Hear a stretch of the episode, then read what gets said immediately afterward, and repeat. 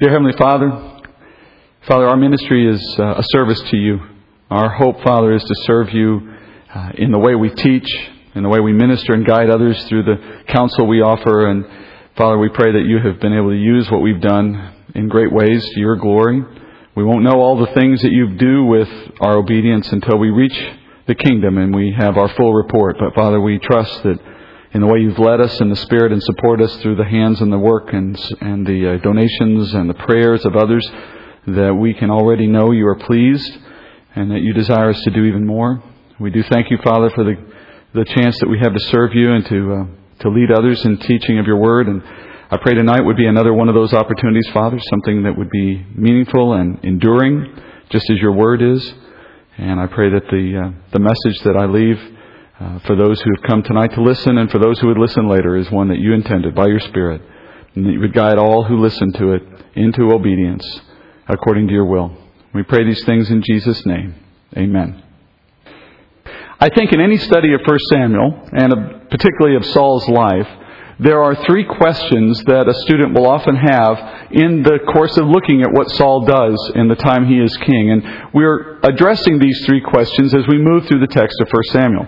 The first of those questions we addressed a few weeks ago when we asked, why is it that God raised up a man out of the tribe of Benjamin to be king when we know from his word through Jacob that it would be from the tribe of Judah that we would see kings rise up? So why did God choose Saul when he always intended to bring kings from Judah? And we looked at that question and we addressed it, at least in part, in an earlier week. And we'll come back to that again tonight. A second question that often arises is what is the state of Saul's heart? What is the true nature of this man's heart? We look at his life, there are so many instances in which he does poorly, yet he started well, and we wonder, was this a man who ever knew the Lord truly or not? And we looked at that question a couple of weeks ago. And there is a third question that I think is often asked about Saul when you look at his life, one that we will try to answer tonight. And that third question is, why did Saul, after he was rejected by God, remain in the role of king for so long? And we'll look at that tonight and try to answer it as best we can. But to pick up where we left off, last week as we ended chapter 12, we noticed that there was a pattern in the way Samuel was narrating Saul's early time as king. And this pattern serves to introduce Saul, but it's also foreshadowing some of the events of Saul's life and where the nation as a whole is going to be headed under his leadership. And you remember we looked at this last week. We said that the pattern consisted of three parts in the way Samuel orchestrated his narrative.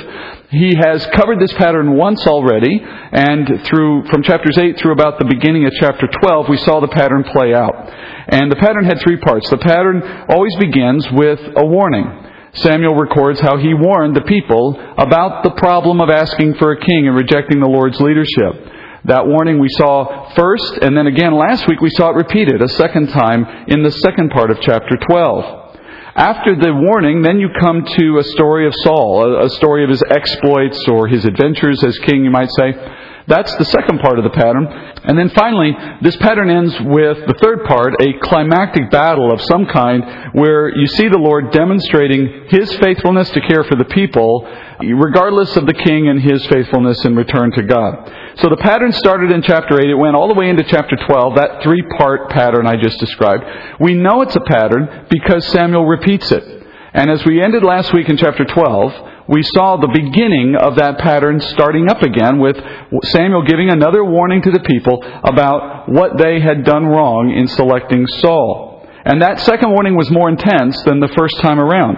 Samuel describes Saul as the king you have chosen, that you asked for. In other words, emphasizing that the people have made their bed, and now they're going to have to lie in it. That is, they've chosen the, the wrong thing, and now they're going to have to see the results of it.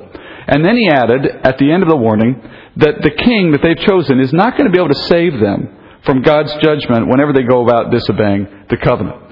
That although they may have selected a king because they want to be like the other nations and they think that's going to be their salvation, so to speak, the Lord reminds them through Samuel that when the king does the wrong thing, that is going to have repercussions not only for the king himself, but for the whole nation. And when the Lord is upset at the nation for violating the terms of the covenant, their earthly king is no solution to God's wrath. So, chapter 12, as we ended last week, that chapter formally ends the period of Judges. in the history of Israel. And of course, the book of Judges has ended long before. We're 12 chapters into the book of 1 Samuel. But the time of judges ruling over men continued into the early parts of this book, as we've said. Samuel being the final of those judges. But now, beginning in chapter 13, we've officially, or you could say formally, recognized that Israel is now being led by a king. But meanwhile, there will still be prophets among the people. In fact, as I said at the earlier stages of this study, kings in God's economy will not have the privilege of providing the Word of God to the people of Israel. Kings are simply there to rule, and the, the Word of God will continue to come through other men, through prophets specifically. And as kings go wrong, and they do go wrong from time to time, then you will find the prophets coming alongside them to counsel them with God's Word, to keep them honest, so to speak, and, and living according to the Word of God. And friends, herein lies the problem with Israel's demanding of a king. Kings are people too, and like all men, they will sin from time to time. Now, when the people sinned in the past, when you had prophets leading the people, or when you had the judges leading the people, the Lord would speak through those prophets or those judges to the people concerning their sin, and they could listen to the word of the Lord spoken through the judge, because the judge was the highest authority in the land. And if the people listened, and if they repented, and if they responded properly, then they could appease God's wrath, and, and the Lord would not bring judgment upon the people. So, in that way, you can see in the past that the Lord was judging His people through the counsel of His Word, and the people could be rescued from their sin in that way. But, friends, what happens when the person who is called by God to speak the Word of God is no longer the most powerful person in the land? What happens when a sinful king, who is now leading the people, begins to lead them away from God and away from His counsel, away from the law? What would such a man say, for example, to a prophet who God sends to give counsel to this king and to correct him and rebuke him and the nation along with him. Do you think the monarch is going to receive that kind of critique gladly? It would take a very humble, very godly sort to receive the rebuke of a prophet, and as you know, most kings are not that sort. So from this point forward, Israel has made it much more difficult for itself to know and respond to the Word of God, to take the counsel of God and use it to their advantage, to step away from destruction and disobedience. God is going to continue to speak, but now that He has to speak from a prophet to a king in order to reach the people, generally speaking, the problem has become that much harder. God is going to remain faithful. There's no doubt that God will continue to do what He has said He will do. He'll continue to send prophets to the king. He'll continue to admonish the people to do the right thing. But more often than not, what will start to happen in the history of Israel is the prophet will not be heard. And instead, the king, who won't like to have his power challenged, who won't like to see his sin rebuked, that king is going to lead the people in persecuting the prophets of God. And that's why we hear in Scripture that prophets are always martyred. Christ himself said that it is not right that a prophet would die outside of Jerusalem, which was a way of indicating that the prophets were often killed by their own people, in Jerusalem, that is. And prophets being martyred becomes the norm, Christ himself being the ultimate of those martyrs. And there's a bit of irony in all of this when you think about it, because Samuel gave Saul his power in the beginning. And as Samuel anointed him, he was declaring to the people, This is a wrong thing that you are asking us to do. Which would have certainly suggested to Saul that he shouldn't have wanted the job. If he had wanted to do what was right, to listen to God's heart, when he noticed that the prophet who was anointing him is saying that this is not a good thing that we do this, you would think Saul might have said, Well, then we shouldn't do this. And at first, you might remember, Saul didn't want the job. He was hiding off in the baskets or whatever during the coronation moment. But nevertheless, he took it. And he took it knowing it was an unwise move. So we might have expected that Saul would have determined to lean heavily on Samuel's counsel as king. To turn to Samuel at many times and say, What is the right thing for me to do? How should I approach this job so that I can do what God would want? Had he done so, well, then God would have been ruling his people just as he was before, now through a king rather than through judges, and the word of God spoken through the prophet would still have been front and center in the people's lives. And their king and, his, and their people would have avoided the problems that Samuel warned was coming. But as we know, or as you should know, this does not happen. Saul becomes instead the instrument that God uses to fulfill the very prophecy that he spoke against the king and against the people. Saul's sin leads the people themselves away from the Lord. Now, speaking of Saul's downfall, we need to move back to Samuel now and to this three part pattern. As I said, the first part has already been covered at the end of chapter 12. So now we have parts 2 and 3. We'll do part of those today. We'll do part 2 of this narrative, if you will, today as we begin to see Samuel revealing how Saul moves from a good start to a bad finish. And the next part is the part of Saul's exploits or adventures, as I say, and that begins in chapter 13. 1 Samuel 13, verse 1. Saul was 30 years old when he began to reign, and he reigned 42 years over Israel. Now, Saul chose for himself 3,000 men of Israel, of which 2,000 were with Saul in Michmash and in the hill country of Bethel, while a thousand were with Jonathan at Gibeah of Benjamin. But he sent away the rest of the people, each to his tent. Jonathan smote the garrison of the Philistines that was in Gibeah, and the Philistines heard of it. Then Saul blew the trumpet throughout the land, saying, Let the Hebrews hear all Israel heard the news that Saul had smitten the garrison of the Philistines, and also that Israel had become odious to the Philistines. The people were then summoned to Saul at Gilgal. Well, chapter 13 opens up with a simple verse giving the age of Saul and the time he reigned. And for such a simple statement, there is a remarkable amount of controversy surrounding verse 1 of this chapter. And I have spent a considerable amount of time doing whatever research I could on all the various controversies that chapter 13 verse 1 raises. And I've done all that research so that you don't have to because it is exhausting. But I think I've come to a view that I can share with you. Let's go into the controversy. And it begins back in the original Hebrew manuscripts. The original manuscripts, the original Hebrew manuscripts, all the copies we have of 1 Samuel, they are all missing the number of Saul's age and all but the final number of the years of his reign, of the years he ruled. In fact, in the Dead Sea Scrolls, chapter 13, verse 1 is missing altogether. They don't even have the whole verse. So what do we have in those original manuscripts? Well, in the original manuscripts, here's how verse 1 reads. Saul was years old when he began to reign, and he reigned two years over Israel. Now, this is the only verse in Scripture that addresses Saul's age when he began to rule. So, without that missing number at the beginning of verse 1, we're left guessing about Saul's age. And so, as you look at your English Bibles and you see in many cases a number being presented there, I, I need you to understand that number is a guess.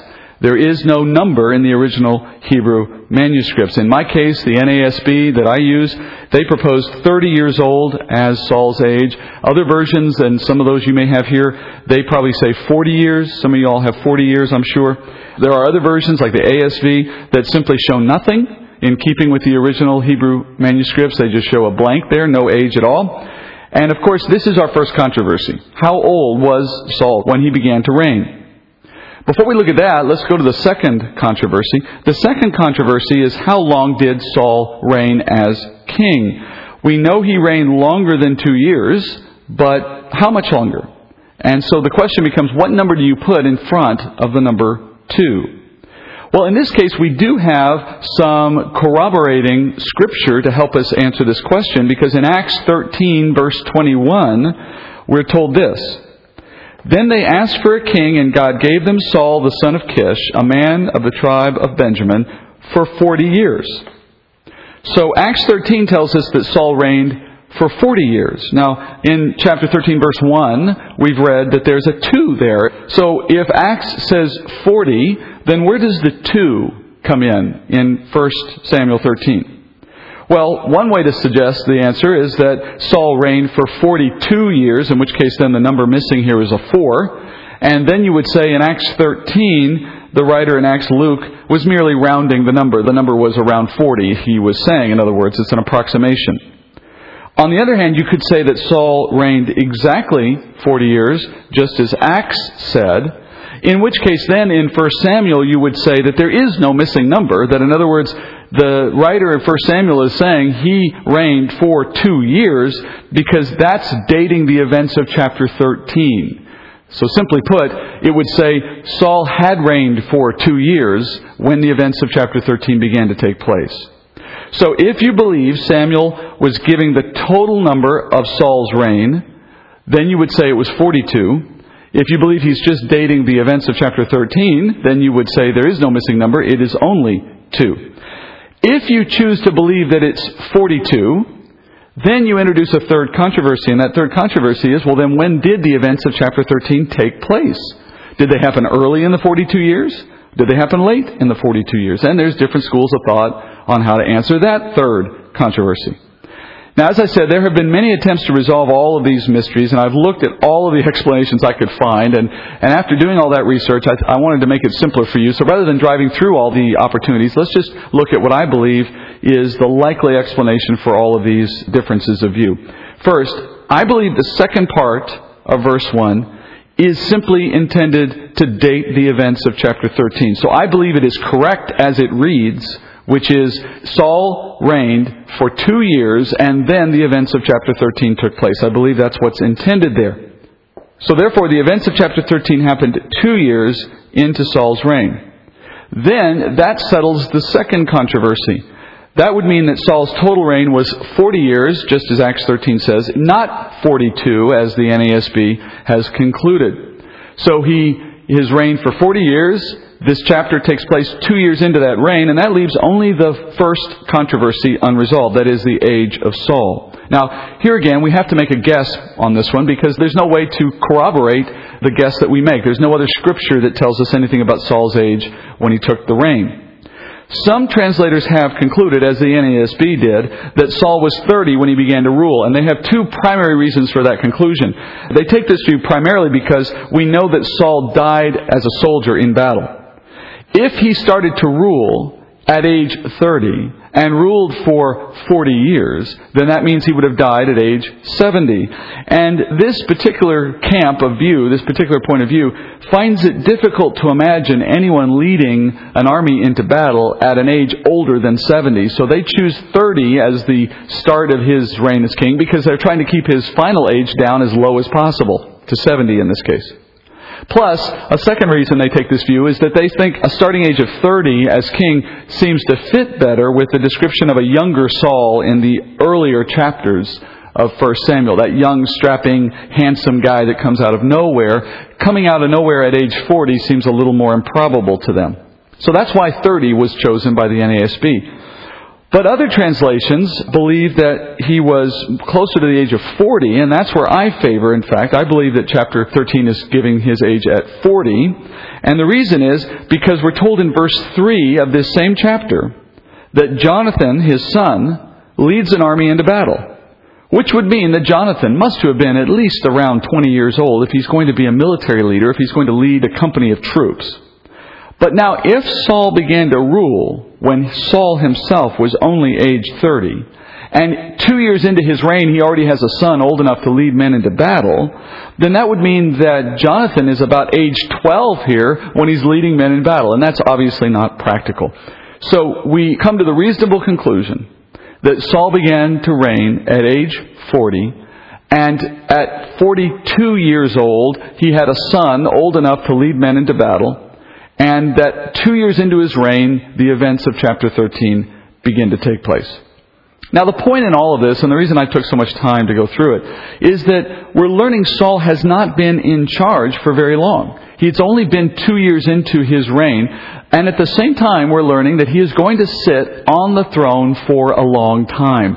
And this raises that question I started with this evening. Why, if two years into his reign things start to go wrong, why does he spend so much time on the throne? Why doesn't God remove him? Well, we'll come to that in, in a few minutes, but I want you to see that this chapter sets up that question. And the events of the chapter itself begin with Saul sending a warning shot across the bow, if you will, of the Philistines. And to give you the background on what's taking place here, two years into Saul's rule, it appears he decides to put the Philistines on notice that the land of the Israelites belongs to Israel. And in the land of Israel, in Judah, just north of Jerusalem, there's a plain. And on this plain, the Philistines had stationed a garrison of troops. Now, what they'd done is they'd taken a contingent of their army and stationed them well up into the hill country, away from the plains, the western coastal plain where the Philistine cities were located. They did this in order to occupy some of the territory around where the Israelites lived, to keep an eye on them, and to defend the entry points from which the Israelites might venture down into the western valleys. So the Philistines had set up this forward looking post to protect themselves and to watch their enemies. And Saul wanted to clear the area of these Philistines to get rid of this garrison. So we're told he takes 3,000 men and he splits them into two groups. Saul leads one group of soldiers coming from Michmash. Michmash is about one and a half miles to the north of where this garrison was located. So Saul's coming from the north, about a mile and a half away, with his group of troops, and a second group is led by his son, Jonathan. Jonathan is coming from the south, from Saul's hometown of Gibeah. That's about three miles south of the garrison. So you have troops coming from the north and from the south. It's a classic pincer move designed to squeeze the garrison in the middle. Now, Jonathan's troops were told, finish the battle. They, they put the battle to an end. They destroy the garrison. And when this occurs, word gets back to the Philistine cities on the coastal plain that Saul has attacked their garrison. And Saul knew that this was going to happen. The whole point was to provoke the Philistines. And he does this through this unexpected attack. And now he knows there will be a retaliation from the Philistines. So in verse 3, we're told he blows a trumpet call, and he calls all of Israel to arms for what he knows will be an ensuing battle with the Philistines. And the people come in preparation and in response to that call. So now, let's see what the Philistines do in response to this provocation. Going back to the text. Chapter 13, verse 5. Now, the Philistines assembled to fight with Israel. 30,000 chariots and 6,000 horsemen and people like the sand which is on the seashore in abundance. And they came up and camped at Michmash, east of Bethaven. When the men of Israel saw that they were in a strait, for the people were hard pressed, then the people hid themselves in caves, in thickets, in cliffs, in cellars, and in pits. Also, some of the Hebrews crossed the Jordan into the land of Gad and Gilead. But as for Saul, he was still in Gilgal and all the people followed him trembling. So now you see the Philistines' response. They bring a force of 30,000 chariots and 6,000 horsemen, and they say the number of foot soldiers is innumerable. All right, so they're bringing pretty much everything in the kitchen sink. If Saul wanted to provoke the Philistines, he has succeeded beyond all expectations. They enter into Michmash and they wait. Now they're sitting up where the garrison used to be, and they're just waiting for Saul to come and engage them. In verse 6 of my translation, we are told that the people saw that they were in a strait, but really the word in Hebrew just means they are afflicted or they're in distress. So the Israelites are gathered in Gilgal, distressed by the size of the response of the Philistines. Now, Gilgal is next to Jericho in the Jordan River Valley, so they have moved now down from the hill country, down into the Jordan River Valley, east of where Michmash is, and they're all gathered there, sort of hunkered down, worried now about what faces them up on the hills when they go back. Some respond to their fear, we're told, by hiding in caves and cellars and cliffs and bushes. Others, they go the next step. They run over the Jordan. They go east into the land of Gad. They escape entirely from the chance to fight. So Saul stays in this place with the remainder of his trembling troops in Gilgal, watching his numbers just dwindle away as everyone is fearful of what's coming next. This is his turning point as king. Verse 8. Now he waited seven days according to the appointed time set by Samuel. But Samuel did not come to Gilgal, and the people were scattering from him. So Saul said, Bring to me the burnt offering and the peace offerings. And he offered the burnt offering. As soon as he finished offering the burnt offering, behold, Samuel came. And Saul went out to meet him and to greet him. But Samuel said, What have you done? And Saul said, Because I saw that the people were scattering from me, and that you did not come within the appointed days, and the Philistines were assembling at Michmash, therefore I said, now the Philistines will come down against me at Gilgal, and I have not asked for the favor of the Lord. So I forced myself and offered the burnt offering. We're told here that this whole scene, this, this period of time in Gilgal, was necessary because Saul is waiting seven days, he says, for Samuel to arrive, which was a timetable that Samuel set or determined. This should remind you of instructions that Samuel gave Saul early when he first found Saul and anointed him and said, You will be king. He then gave him those three signs that he would see along his path home. And then he said, Wait for me at the end of that for seven days. I'll read you that again just to remind you. 1 Samuel 10, 5 through 8. This is Samuel speaking to Saul. He says, Afterward, you will come to the hill of God where the Philistine garrison is and it shall be as soon as you have come there to the city that you will meet a group of prophets coming down from the high place with a harp, tambourine, flute, and a lyre before them, and they will be prophesying. Then the Spirit of the Lord will come upon you mightily, and you shall prophesy with them and be changed into another man. It shall be that these signs come to you. Do for yourself what the occasion requires, for God is with you. And you shall go down before me to Gilgal, and behold, I will come down to you to offer burnt offerings and sacrifice peace offerings. You shall wait seven days until I come to you and show you what you should do. Remember that? All right, so that was the first trip to Gilgal where sacrifices took place. It's mentioned here in chapter 10. The actual moment where Samuel does go down to Gilgal and offer those sacrifices that he promised to do, that happens at the end of chapter 11. But apparently, Samuel had given Saul these instructions again similar instructions in preparation for their battle against the Philistines. So Saul knew this routine. They had done it before. He understood what was going to happen. So he has taken his troops to Gilgal, and this would explain, by the way, why the troops are spending their time in the hills, caves, and across the river, because this seven day of waiting is just making everybody incredibly nervous. And they don't know really what they're waiting for, maybe, or even if they do, you know how it is. When something bad is in your future, or so you fear, the waiting just makes everything worse. That's where they're at at this point. So on the seventh day, Samuel said he would arrive, he would lead them in making sacrifices to the Lord. Those would, sacrifices would win the Lord's favor, or so that's what Saul thought, and would make possible the Lord's intercession on behalf of the people in battle. That's the plan. In verse 8, we're told Saul looks around somewhere near the end of that week and notices at the rate I'm losing folks, there won't be a battle because I won't have any troops. And you can imagine this scene really easily, from his point of view, that is. Every morning he wakes up, comes out of his tent, goes out to inspect his troops, only to find more of them missing. Every morning there's fewer than there were the morning before, right? And as that week goes on, he does the math. Now he's a little worried. It may remind you of a previous military leader who saw the Lord reducing the number of his army down to 300 before it was all over, right? So then, as Saul tells the story, on the seventh day, the weight's at a point where it's just unbearable and his worry reaches a climax. So what I assume he must have been thinking to himself is, why does a king have to wait for a prophet anyway? I'm king, aren't I? Can I just do what I need to do? Who is this guy? And in a sense, it might have made him look weak. It might have made him look uh, indecisive among his troops. He didn't like that. And after all, it's just a process of cutting up some animals and burning the meat on a fire. Hardly rocket science. I can do this. It doesn't require a special guy to do this, does it? So before the end of the seventh day, he can't take it any longer. He commands the people, or as he puts it, I had to force myself, to bring the animals up for sacrifice and remember, this is Saul, a Benjamite, offering sacrifices for the people. And in making the sacrifice himself, what is he violating? What rule is he violating that made Samuel so upset? It's not the law, for this is not the tabernacle. This is not a moment in which the priesthood, by necessity, has to officiate. You see examples of other men offering sacrifice throughout Scripture, setting up their own altars and making sacrifice when they felt they needed to, to praise the Lord in worship. There's nothing inherently wrong with one guy deciding to make a sacrifice. That's not the problem. This is the problem of him not obeying the word of the Lord. You can see how seriously the Lord takes obedience to the word that he speaks through prophets when you think of another example from elsewhere in Scripture, that of King Hezekiah. And you may know King Hezekiah was one of the good kings. And King Hezekiah was called at a point in time to cleanse the temple of idolatry and he had to follow the instructions of prophets, Nathan among them, who specifically gave him the instructions from the Lord. And in 2 Chronicles 29, 25, we're told that Hezekiah stationed the Levites in the house of the Lord with cymbals and harps and with lyres, according to the command of David and of Gad, the king's seer, and Nathan the prophet, for the command was from the Lord through his prophets.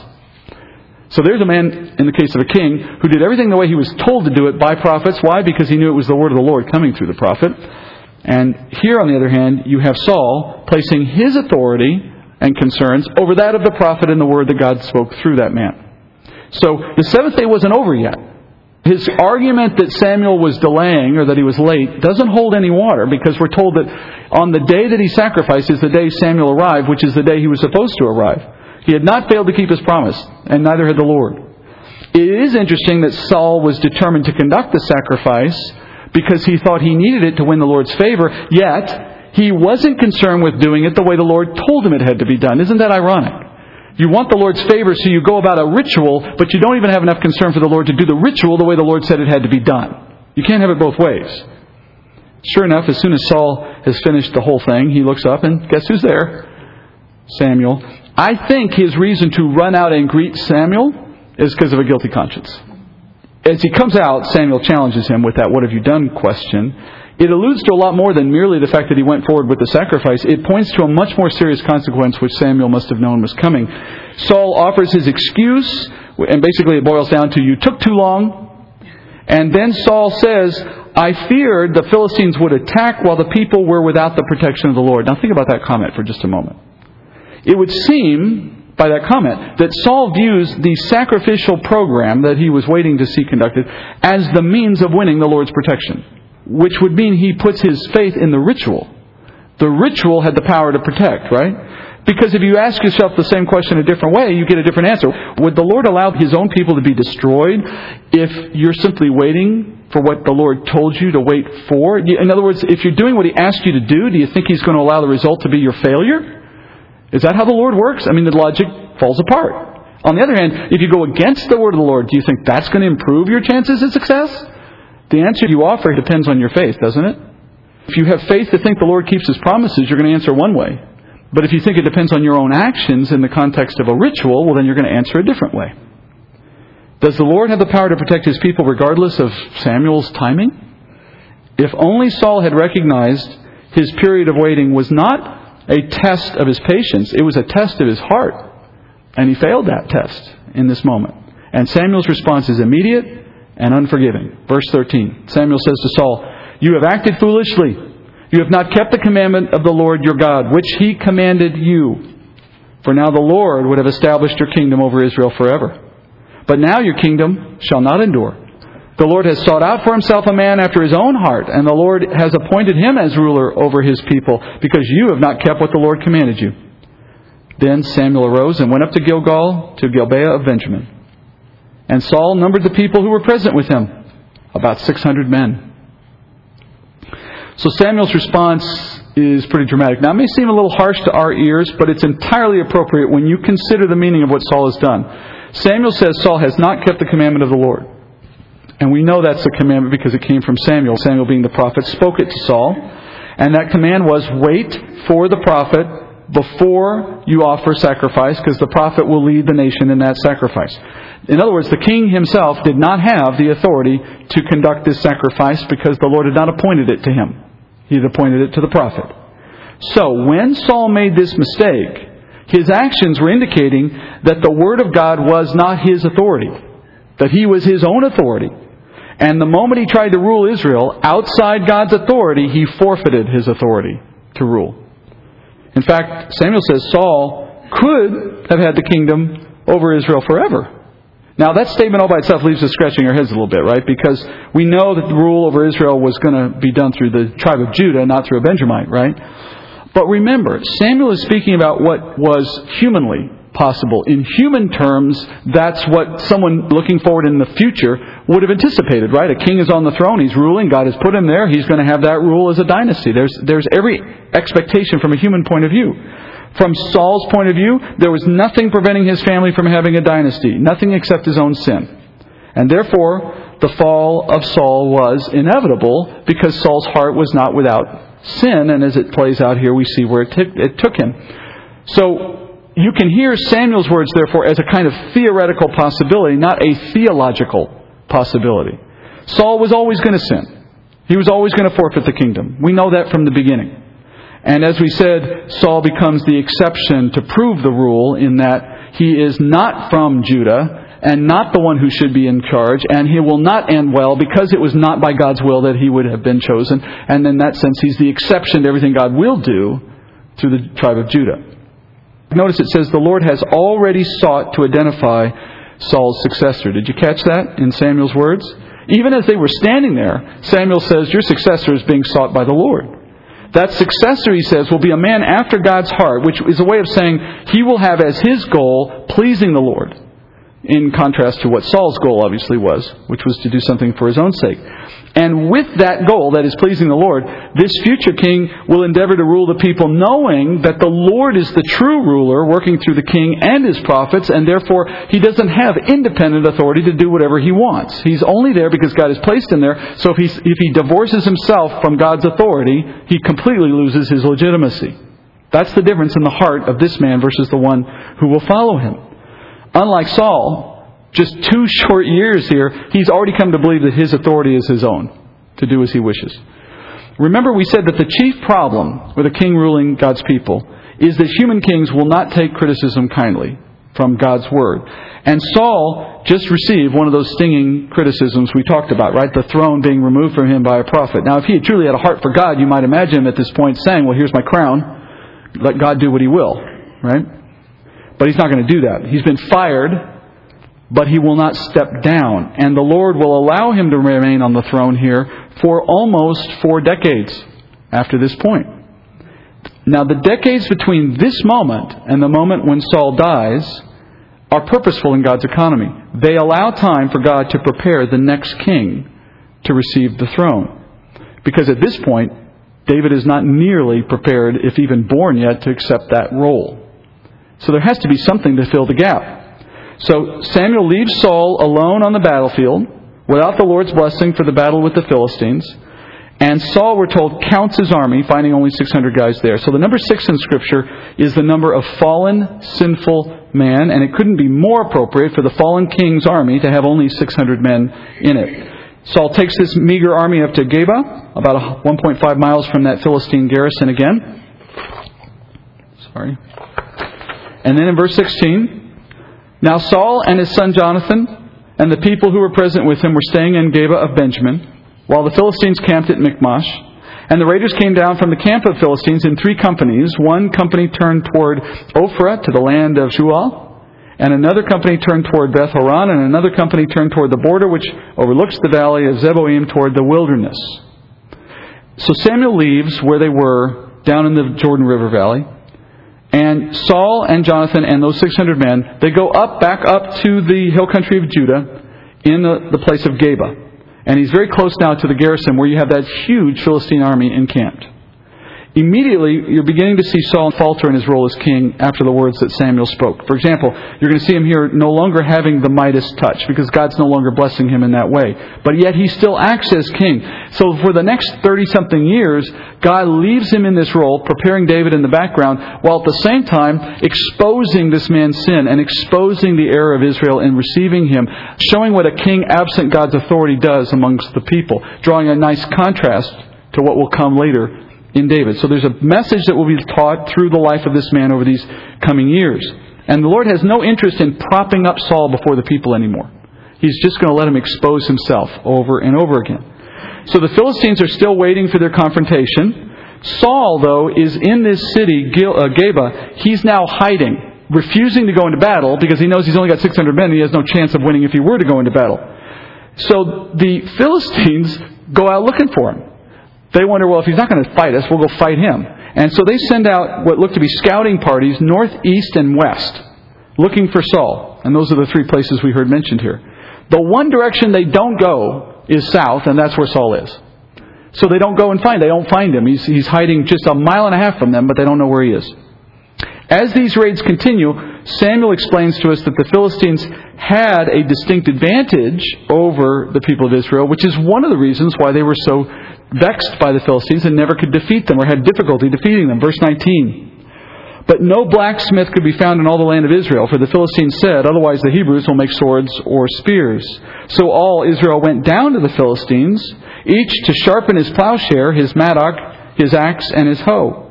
The charge was two thirds of a shekel for the plowshares, the mattocks, the forks, and the axes, and to fix the hoes. The point in Samuel's commentary is to let you know the circumstances of the age. The Philistines were one of the first people groups in the world to learn how to work with iron. And they developed smelting of iron and creating iron tools. But the Israelites had not yet developed that skill at this point in their history. So you have the Iron Age people and the Bronze Age people basically fighting each other, and that doesn't work out well for Bronze Age people. And the Philistines had declined to share their blacksmith techniques with Jews for that very reason. It was like protecting a military secret.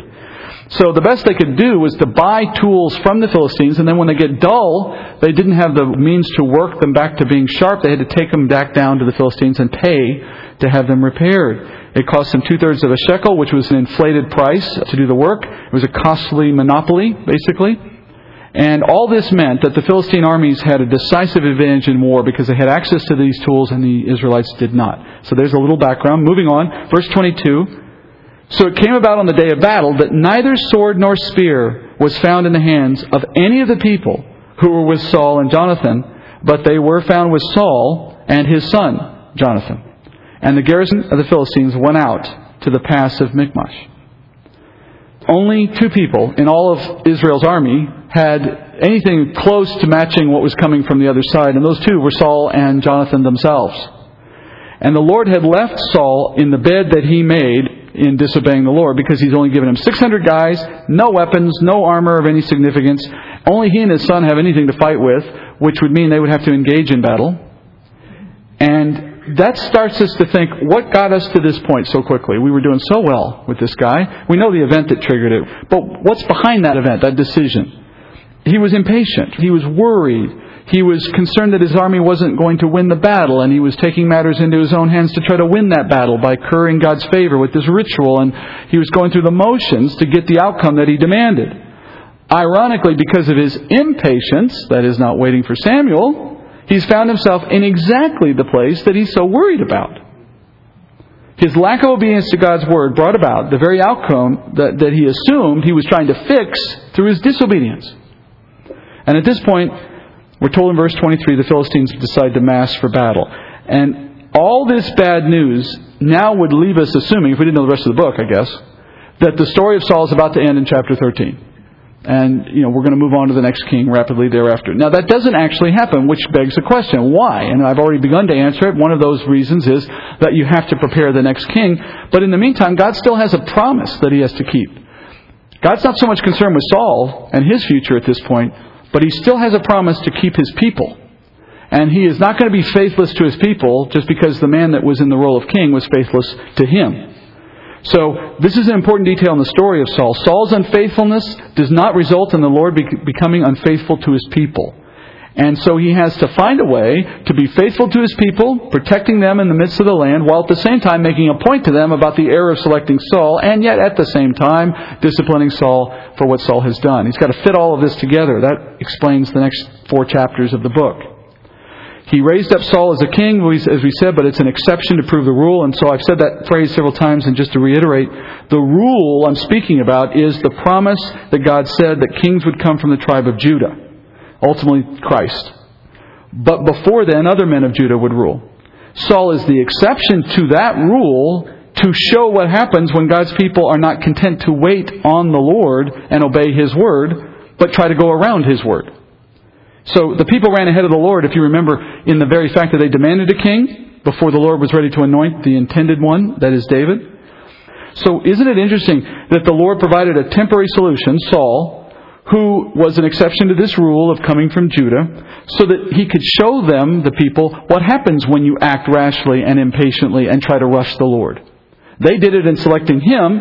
He does it in his own act of trying to win that battle, and they all see the fall together as a nation. But the people still need God to protect them, so he is not done being faithful. So as Saul errs, nonetheless, the Lord works to take care of his people and he does so to give time for David to rise up and be prepared. And I might add, we'll look at this later in the story, but as Saul starts to know the challenge from David, Saul begins to persecute David, as you all probably know. And in the response to that persecution, David spends 10 years on the run. And those 10 years he spends on the run are the 10 years in which he wrote the vast majority of the Psalms. So, the Psalms, which come out of that distressed experience of David on the run, are a great source of comfort to so many in the faith who have been under their own moments of trial or stress. That would never have existed, presumably, had there hadn't been this opportunity for David to be in conflict with Saul for a while. So God is fitting together these pieces for good in the long span, in the time of, of history, even if it doesn't appear to be good for some moment in one of those men's lives or for the nation as a whole. So the Lord is going to work with Saul, but wait for time for David to be ready. And in between those two, when he does want to raise up someone to do a good work for the nation, who is he going to use? We can't use Saul, not as a routine, because he's turned his back on Saul. Can't use David, not in every case, he's too young, and he's not taking the role of king yet formally. So who can he pick in the meantime? Who would be the logical person to use in place of Saul? Saul's successor, at least in human terms, Jonathan. So Jonathan becomes an important figure in the book in these in between period when God uses him in place of Saul to rescue the people from time to time. And here we see that happening in verse 1 of chapter 14. We're not going to do all 14, we're going to do just the first five verses. We're just going to introduce Jonathan as the next major player. Verse 1 Now the day came that Jonathan, the son of Saul, said to the younger man who was carrying his armor, Come and let us cross over to the Philistines' garrison, that is, on the other side. but he did not tell his father. Saul was staying in the outskirts of Gibeah under the pomegranate tree, which was in Migron. And the people who were with him were about 600 men. And Ahijah, the son of Ahitub, Ichabod's brother, the son of Phinehas, the son of Eli, the priest of the Lord at Shiloh, was wearing an ephod. And the people did not know that Jonathan had gone. Between the passes by which Jonathan sought to cross over to the Philistines' garrison, there was a sharp crag on the one side and a sharp crag on the other side, and the name of the one was Bozez, and the name of the other was Seneh. The one crag rose on the north opposite Michmash, and the other on the south opposite Geba. Maps are really helpful, by the way, in 1 Samuel. Um, but I'll try my best to describe for you what's happening here. Go back a little bit for a moment. Earlier in chapter 9, the Lord declared to Samuel that Saul was going to be the one who would free Israel from the Philistines. But Saul's not actually the one who's going to do it. We now come to understand Saul's family will ultimately carry this out. Saul's legacy, his son specifically. So at this point, you see Saul appearing to be staying in his hometown, resting comfortably under a pomegranate tree. The scene is intended to show you the, the kind of idleness of him. He's not working to prepare for battle, he's just laying around. And he's got 600 soldiers who have effectively become 600 bodyguards protecting him in this little town. He seems to be content just to hide and not worry about fighting. Interestingly, Samuel notes that the descendants of Eli were still operating in the tabernacle in Shiloh, and he names them and he gives their progeny. So Phinehas and Hophni, the two brothers, both die on the same day, as does their father Eli. So where would the high priest have gone next? It would have gone to the son of the oldest son. And now we find that the oldest son of Phinehas was Ahitub. He has apparently died, and now you have Ahijah, his son, now in the role as high priest. So you see the full lineage there. But why mention Ichabod?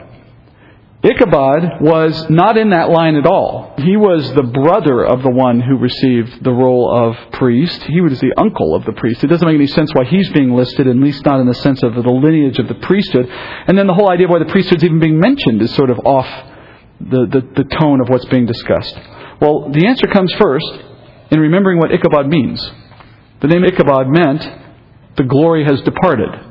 So Samuel is intentionally reminding you, in the course of describing other events, that as all this is happening back in Shiloh, we still have the same family in that role as high priest, the family that we were told by God would not stay there forever, that their reign would come to an end. But yet here they are still several generations later ruling. What do you think of that? Well, we know at some point they do stop to rule. So it reminds us that sometimes God takes a while to bring what He has said to pass, and that He pronounced it would happen through the naming of Ichabod. The glory has departed. So He gave a prophetic indication through that name that what was said to happen would happen, and it was just a matter of time an interesting thing to bring up in Saul's reign after Saul has been said to no longer have the authority to reign. It explains that you can wait a while and still see God play out what he said. He's done it with the priest, now he's doing it with the king, and don't read too much into the fact that Saul is still doing things. It doesn't mean God has changed his mind. He is not going to have this rule forever. And the name Ichabod is such a great connection between the two.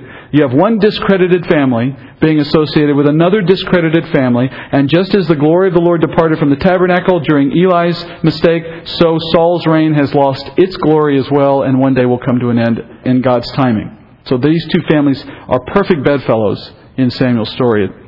Saul, now back to the story, to finish this up, Saul sits in comfort in his home, but his son, Jonathan, is not content to sit still. Without telling dad, which would indicate to you that he knew that dad probably wouldn't like what he's about to go do. He decides to act to win the battle himself. And this is what he decides will win the battle. He goes out into battle by himself and only with an armor bearer with him. That's his strategy. Now, just to make sure you understand, an armor bearer is like a caddy to a golfer. They carry the weapons, the armor. They kind of tell you that looks like about 300 yards. You might want to head to the left a little. This is really all they're doing. Okay?